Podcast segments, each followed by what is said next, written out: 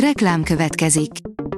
Ezt a műsort a Vodafone Podcast Pioneers sokszínű tartalmakat népszerűsítő programja támogatta, mely segít abban, hogy hosszabb távon és fenntarthatóan működjünk, és minél több emberhez érjenek el azon értékek, amikben hiszünk. Reklám hangzott el. Lapszemle az aktuális top hírekből. Alíz vagyok, a hírstart robot hangja.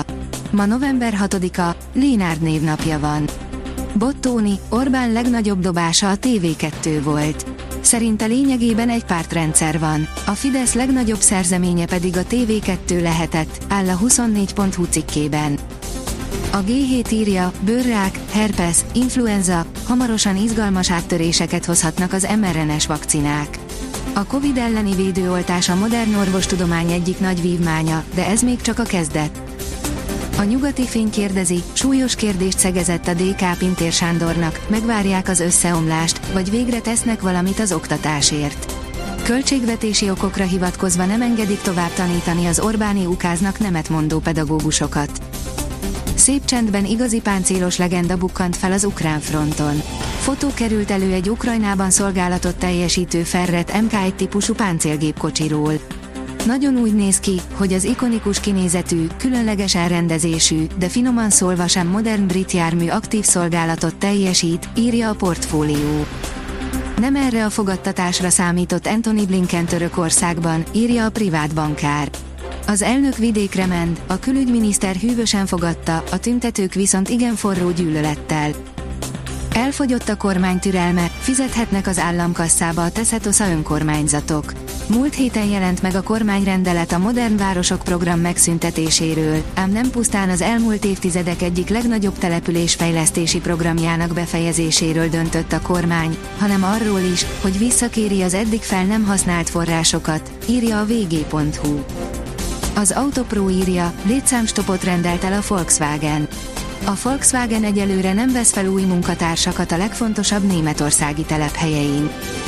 A 444.hu oldalon olvasható, hogy Münchenben vásárolt be a cseh miniszterelnök.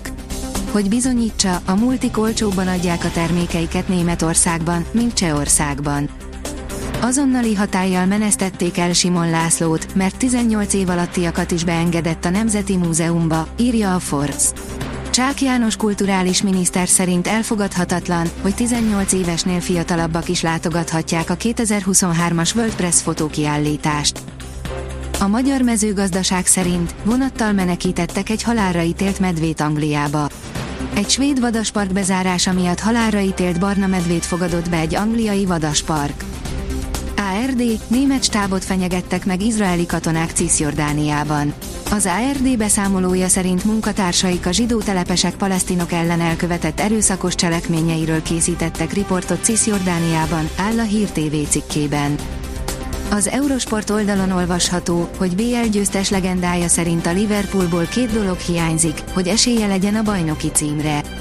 A Liverpool korábbi legendás, bajnokok ligája győztes védője, Jamie Carragher nem tartja a pult bajnoki címre esélyesnek ebben a szezonban, és elmagyarázta, mi hiányzik Jürgen Klopp csapatából ahhoz, hogy megint a Manchester City valódi kihívója legyen.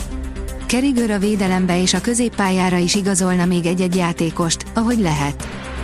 Lecsapottan a végrehajtás alá került Zsuzsák Balázs cége. Augusztusban végrehajtást indított a 60%-ban Zsuzsák Balázs által birtokolt Market Invest Hungary Kft-vel szemben a NAV Hajdú Bihar vármegyei adó és vámigazgatósága, számolt be róla a debreceni nap.hu, áll a sportál cikkében. Hamarosan érkezik az újabb hidegfront, írja a kiderül.